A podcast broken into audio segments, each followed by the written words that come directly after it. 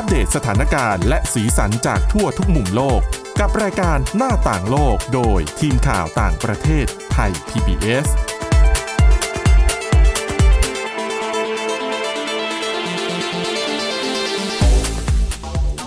สวัสดีค่ะคุณผู้ฟังต้อนรับเข้าสู่รายการหน้าต่างโลกค่ะ ในวันนี้นะคะอูมีหลายเรื่องหลายราวแบบน่าสนใจมากๆนะคะ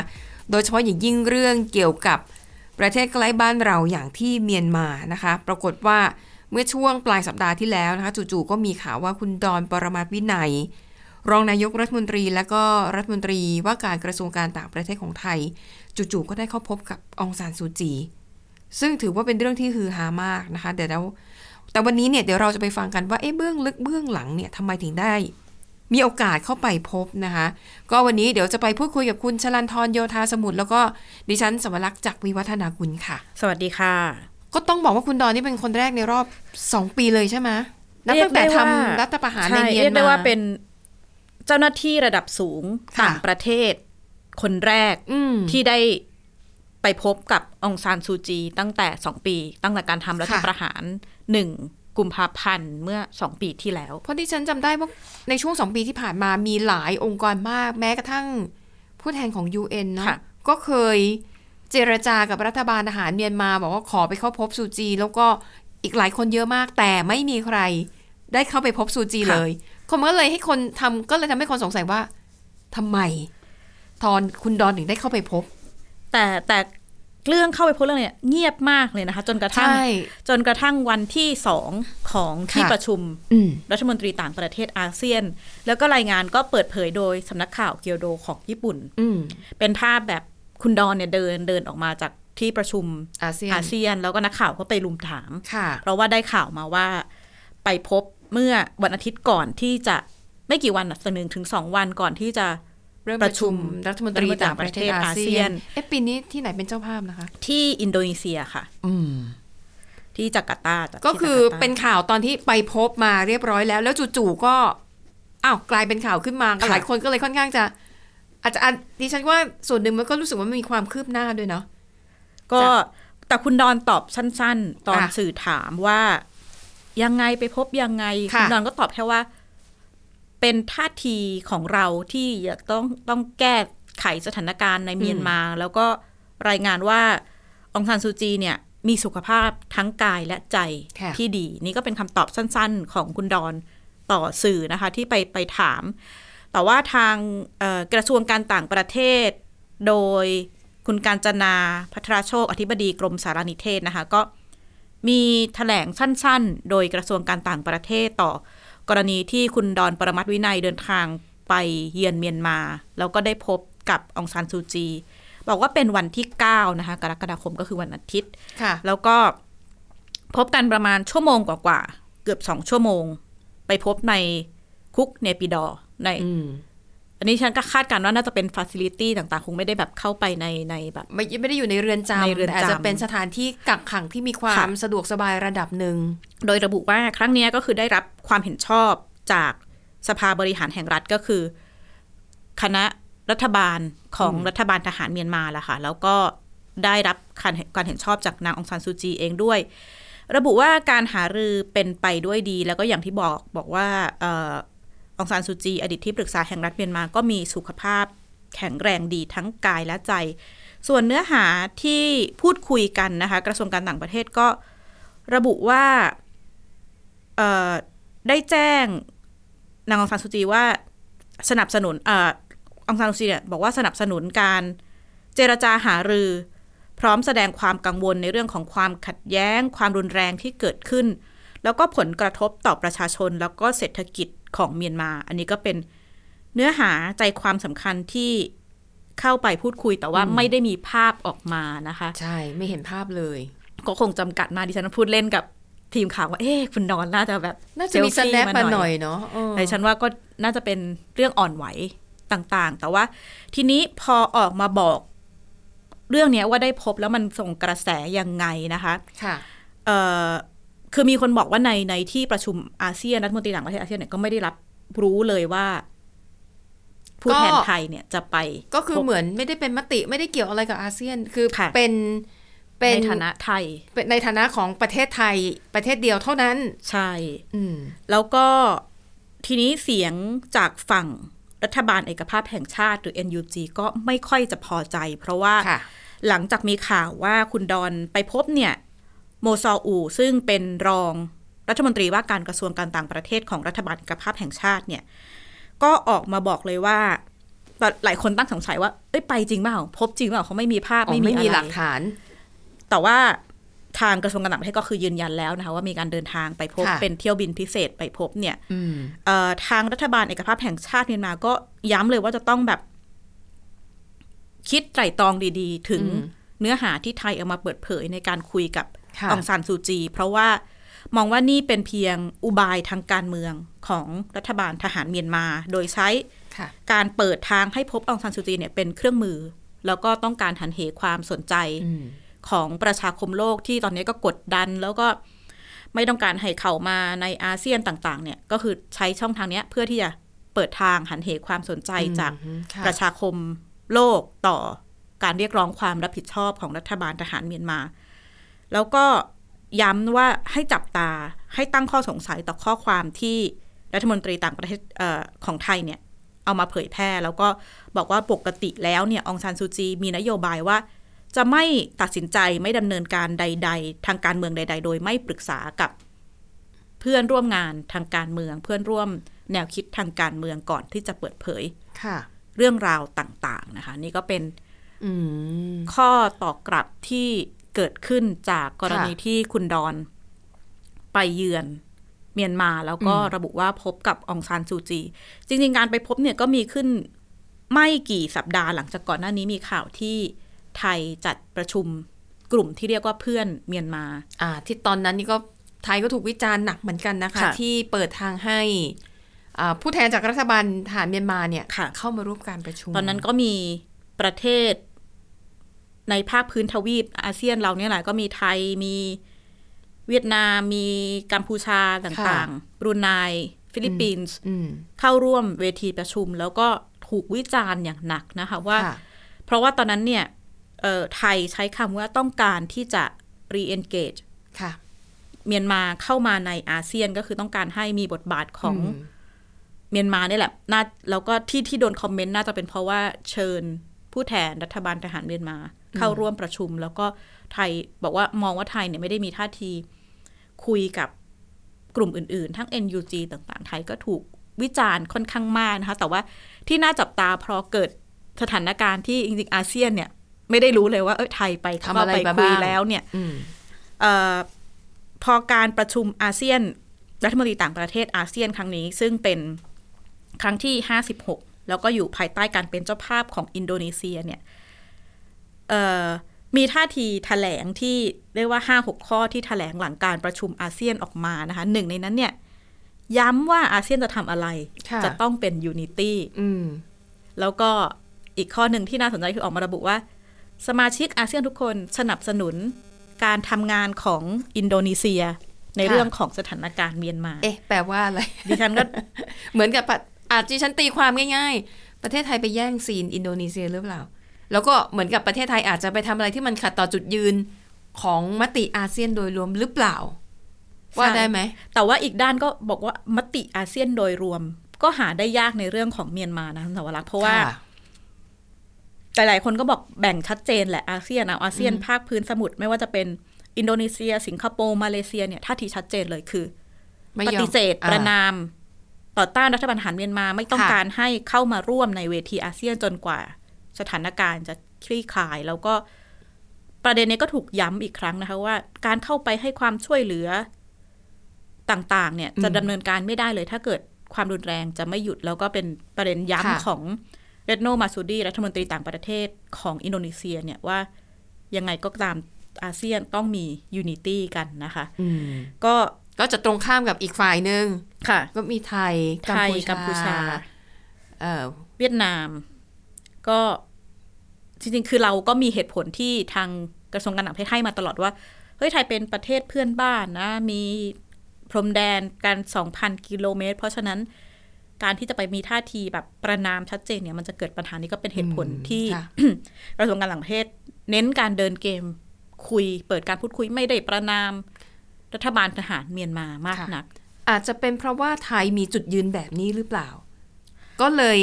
รัฐบาลทหารเมียนมาก็เลยยอมให้คุณดอนเนี่ย ได้เข้าไปพบกับคุณซูจี ส่วนหนึ่งค่ะ แล้วก็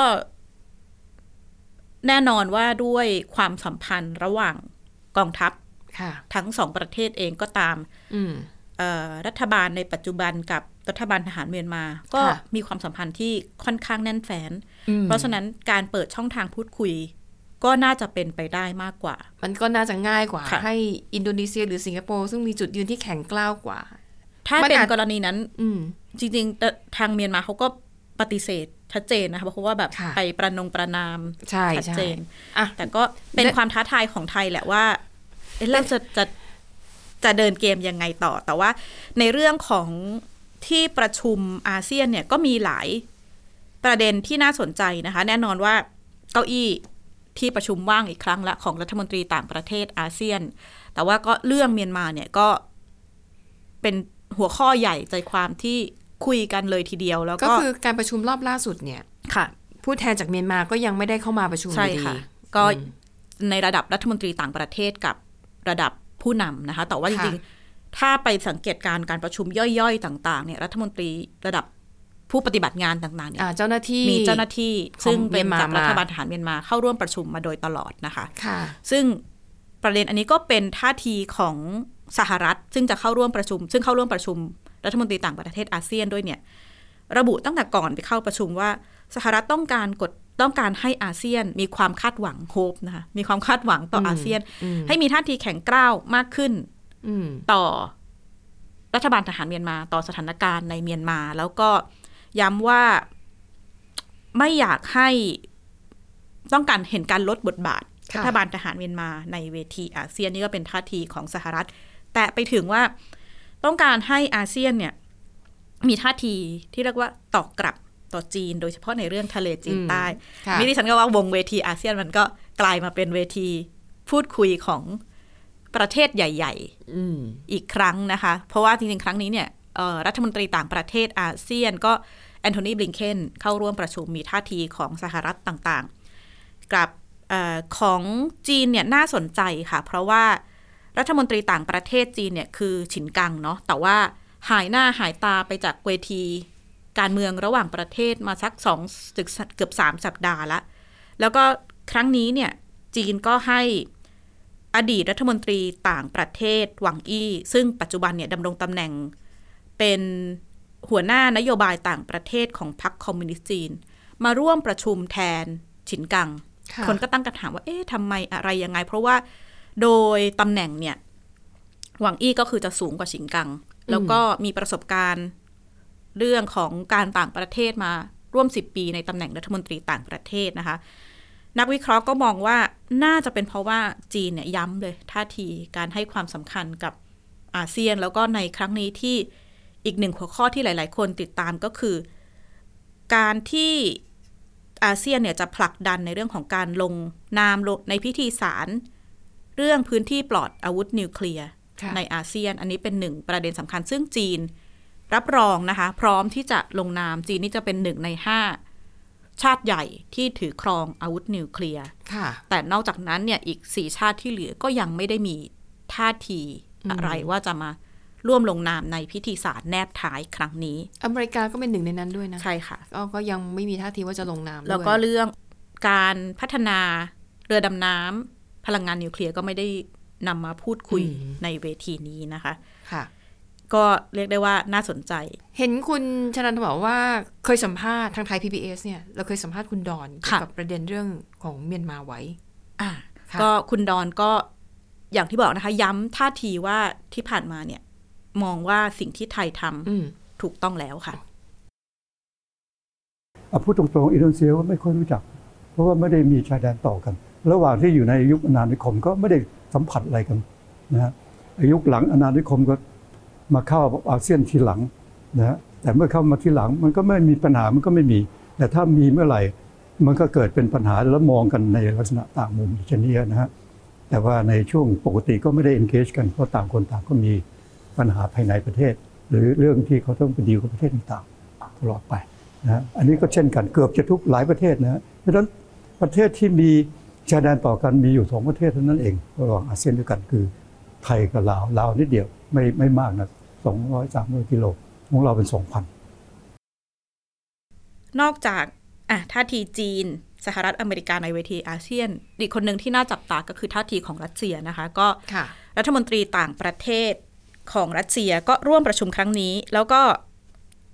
ชิงเกมพื้นที่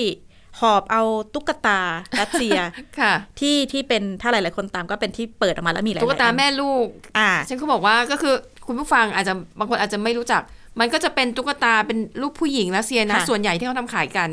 จะเป็นตัวใหญ่ แต่มันเปิดได้ ก็พอเปิดมาก็จะมีตัวเล็กอยู่ แล้วพอเปิดตัวเล็ก เปิดมามันก็จะมีตัวจิ๋วซ่อนอยู่อีก อันเนี้ยแต่มันเป็นหน้าของก้าวกึมฮวน คือก็คือเป็นตุ๊กตารัสเซียเลยนะ แปะหน้าก้าวกึมฮวนเลขาธิการอาเซียนเอาใจบมาเหรอคะหอบมาเอาใจให้เลขาค่ะธิการอาเซียนนะคะเป็นภาพส่งมอบ แล้วก็มีการจัดประชุมทวิภาคีกับเอ่อชาติพันธมิตรของรัสเซียก็ไม่ค่ะทั้งทั้งลาวทั้งก็มีการคุยกับอินโดนีเซียรวมถึงอืมจีนด้วยนะคะค่ะก็น่าจะต้องติดตามต่อไปว่าถึงและหลังจากกรณีที่คุณดอนไปพบแล้วเนี่ย ยังไง อาเซียนจะเดินหน้าต่ออมไปยังไง โดยเฉพาะอย่างยิ่งในเรื่องของสถานการณ์เมียนมาค่ะ อืมค่ะ ก็อะนั่นก็เป็นเรื่องราวที่น่าสนใจนะคะ จากเวทีการประชุมเอ่อรัฐมนตรีต่างประเทศของอาเซียนนะคะ ซึ่งปีนี้เนี่ยอินโดนีเซียเขาเป็นเจ้าภาพแหม้แต่ไทยก็แย่งซีนไปแล้วหนึ่งนะนะคะอะไปดูกันอีกเรื่องอันนี้น่าสนใจว่ามีความเกี่ยวข้องกับไทยด้วยนะคะ คือว่าด้วยเรื่องของทุเรียนถามก่อนคุณชลันทรค่ะได้ดู ทุเรียนปีนี้คุณได้ชิมไปหรือยัง ดิฉันได้กินไปสองเม็ดแม่ทิ้งเอาไว้ให้ในตู้เย็น แล้วรสชาติเป็นยังไง อร่อยอยู่นะคะ ได้ได้อยู่ ดิฉันเนี่ย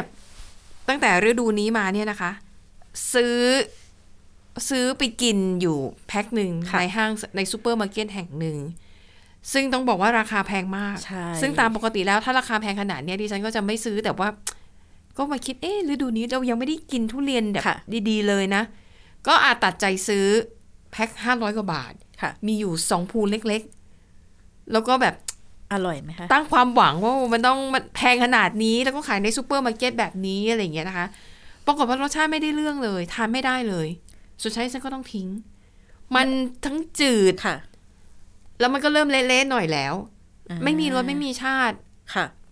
คือเป็นทุเรียนที่ไม่อร่อยที่สุดตั้งแต่เคยกินมา คือดิฉันจะไม่กล้าซื้อทุเรียนเอง คือดิฉันจะแบบ เพราะเราเลือกไม่เป็นให้แม่ไปซื้อ เพราะว่าคุณแม่เขาจะรู้ว่าไปซื้อร้านนี้เท่านั้นอะไรอย่างเงี้ยอ่านะคะ ฝากขอคุณแม่ฝากซื้อมาด้วยก็สรุปสถานการณ์ทุเรียนปีนี้ในไทยแล้วก็เป็นที่ทราบกันดีว่าราคาค่อนราคาแพงราค่ะคาแพงเลยแหละนะคะ แล้วก็ที่มีรายงานข่าวก็คือจะมีปัญหาว่าตัดทุเรียนออดบ้านอะไรบ้าง เนื่องจากว่าปีนี้นะคะ ความต้องการทุเรียนในประเทศจีนเนี่ย มันพุ่งสูงขึ้นมากค่ะนะคะ และดิฉันก็เลยไปเจอบทความนะคะ เป็นบทความของเออใน South China Morning Post ของจีนค่ะนี่แหละ เขาบอกพาดหัวข่าวว่า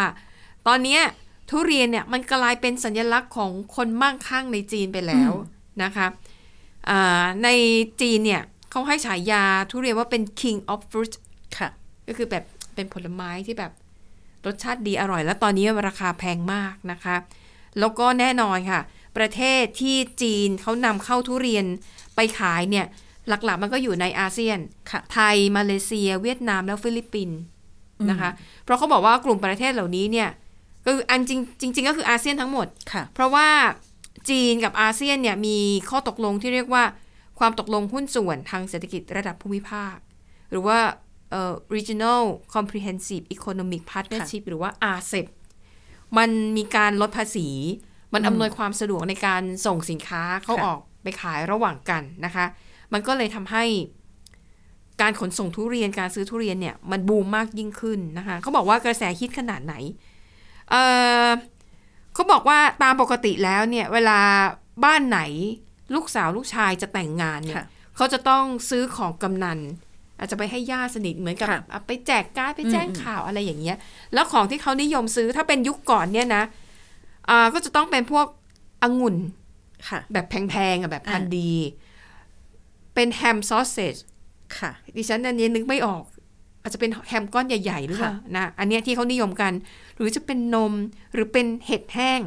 อืมเขาไม่ได้บอกว่าเป็นเห็ดอะไรเห็ดหอมค่ะเห็ดอะไรนะ แต่เขาบอกเนี่ย จะเป็นของกินพวกเนี้ยอ่าคุณภาพดีราคาแพงนั่นคือเมื่อก่อน แต่ถ้าไปถามตอนนี้ ถ้าคุณจะซื้อของไม่เอาใจผู้ใหญ่อะผู้ชายจีบผู้หญิงจะซื้อผลไม้ไปให้ว่าที่แม่ยายค่ะคุณต้องซื้อทุเรียนนะ แล้วก็ไอ้ของเนี่ยเหมือนกับคุณจะแต่งงานคุณจะไปหาญาติแจ้งข่าว คุณต้องซื้อทุเรียนไปให้ เพราะเขาบอกว่าทุเรียนเนี่ยคือสัญลักษณ์แห่งความร่ำรวยอืมของคนคนที่ได้รับทุเรียนจะรู้สึกว่าอุ้ยดีใจหน้าค่ะบานมาก มันมีอยู่ศัพท์คำหนึ่งถ้าเป็นเมื่อก่อนเนี่ยเชอร์รี่ก็เป็นผลอ่าผลไม้อีกอย่างหนึ่งที่ ถือว่าราคาแพงค่ะนะคะแล้วจะมีคำว่าเอ่อ cherry freedom อ่าคำนี้เนี่ยเขาหมายถึงว่า คุณจะมีอิสรภาพ คือคุณสามารถซื้อผลไม้แพงๆได้โดยที่ไม่ต้องมานั่งนึกค่ะ ซื้อว่าดีไหมซื้อดีไหมเอ๊ะหรือไม่ดีค่ะ คือคุณสามารถซื้อได้เลย แต่ตอนนี้มันมีศัพท์ใหม่คือทุเรียนฟรีดอมก็แปลว่าถ้าใครซื้อทุเรียนไปให้คุณได้เนี่ย เขามีเงิน เขาเป็นคนมีเงินจริงฟรีดอมในการซื้อทุเรียนคนไทยนี่ลดลงเยอะนะคะใช่นี่เมื่อก่อนที่ตลาดจะไปเปิดค่ะในจีนเนี่ย โอ้โห เราแบบๆเหลือเฟือเหลือเฟือเราเอออ่ากินโลละเท่าไหร่เราก็ซื้อกินได้เนาะจะหลังๆอร่อยนี่แค่ไหนก็เลือกค่ะได้ใช่ไหมคะราคาไม่ไม่ไม่โหดร้ายเหมือนในปัจจุบันนี้อะแต่เขาบอกอย่างความนิยมที่บอก แสดงว่าซื้อของไปให้เนี่ย ส่วนมากก็จะต้องเป็นผู้หลักผู้ใหญ่ค่ะ แต่ปรากฏว่าในกลุ่มวัยรุ่นก็นิยมด้วยนะ ร้านกาแฟ คาเฟ่บางแห่งเอาทุเรียนมาใช้ในส่วนผสมของอืมเค้กค่ะขนมปังหรือเบเกอรี่หรือมาทำอะไรอย่างเงี้ยเขาบอกวัยรุ่นก็นิยมมาก ๆนะคะ ส่วนคำถามว่า เอาแล้วคนจีนเนี่ยเขาสนใจไหมว่า ทุเรียนถ้ามันต้องอร่อยเนี่ย มันต้องเป็นทุเรียนมาจากประเทศไทย เป็นทุเรียนมูซานคิงจากมาเลเซียค่ะแต่เขาบอกว่าจริงชาวจีนไม่ได้สนเลยนะ ว่าจะเป็นทุเรียนจากประเทศไหน ขอแค่เป็นทุเรียนเนี่ยแล้วรสชาติดีอืมจบแล้วสำหรับเขาพอแค่นั้นนะคะ ส่วนสนนราคานะคะอะราคาในตลาดค้าปลีกของจีนก่อน ราคาทุเรียนเนี่ยนะคะในตลาดค้าปลีกของจีนราคาเนี่ยจะอยู่ระหว่าง1รอเอ่อกิโลละ 173 บาทถึงประมาณ 250 บาท อันนี้บอกก่อนว่าเป็นค้าส่ง ค่ะ ถ้าเป็นค้าปลีกราคามันก็จะสูงขึ้นไปกว่านี้อีกนะคะ เอ่อ สมมุติถ้าเป็นคนที่จะซื้อของขวัญให้กันเนี่ยเขาบอกแม้แต่ของขวัญมันเกิดเนี่ย เดี๋ยวนี้เขาซื้อทุเรียนให้นะคนจีนอืมยังมีชายคนหนึ่งนะคะเขาซื้อทุเรียนลูกละ1,500บาท ให้กับภรรยา เพื่อเป็นของขวัญในวันเกิดค่ะนะคะอะนี่ก็เป็นเทรนด์ที่แสดงให้เห็นว่าแม่ความนิยมทุเรียนในจีนนี่มันเพิ่มมากขึ้นจริง ๆ อย่างที่เขาไปสัมภาษณ์นะคะ เป็นคนที่นำเข้าผลไม้ รายหนึ่งเนี่ยเขายอมรับว่าความนิยมทุเรียนที่เพิ่มมากขึ้นในประเทศจีนทำให้เขาตัดสินใจนะคะไปทำสัญญากับเกษตรกรในประเทศเวียดนามค่ะแล้วก็จ้างทำสัญญากันให้เกษตรกรในเวียดนามเนี่ยจะต้องปลูกทุเรียนแล้วก็ส่งทุเรียนให้เขาเนี่ยเอิ่มปีละปีหนึ่งนะคะ มากกว่าประมาณ 60,000 ตัน อันนี้อาจจะรวมถึงลงด้วยนะอืมถ้าถ้าปลูกเองจริงไม่น่าไม่น่าจะได้นะค่ะ คนเดียว น่าจะรวมแบบเป็นลงไปรับทุเรียนมาขายแล้วก็ส่งออกไปให้กับประเทศจีนนะคะเขาบอกว่าแม้แต่ที่เกาะไหหลำของจีนเองเนี่ยเขาก็มีความพยายามที่จะปลูกทุเรียนของจีนเองอืมแต่เขาบอกว่า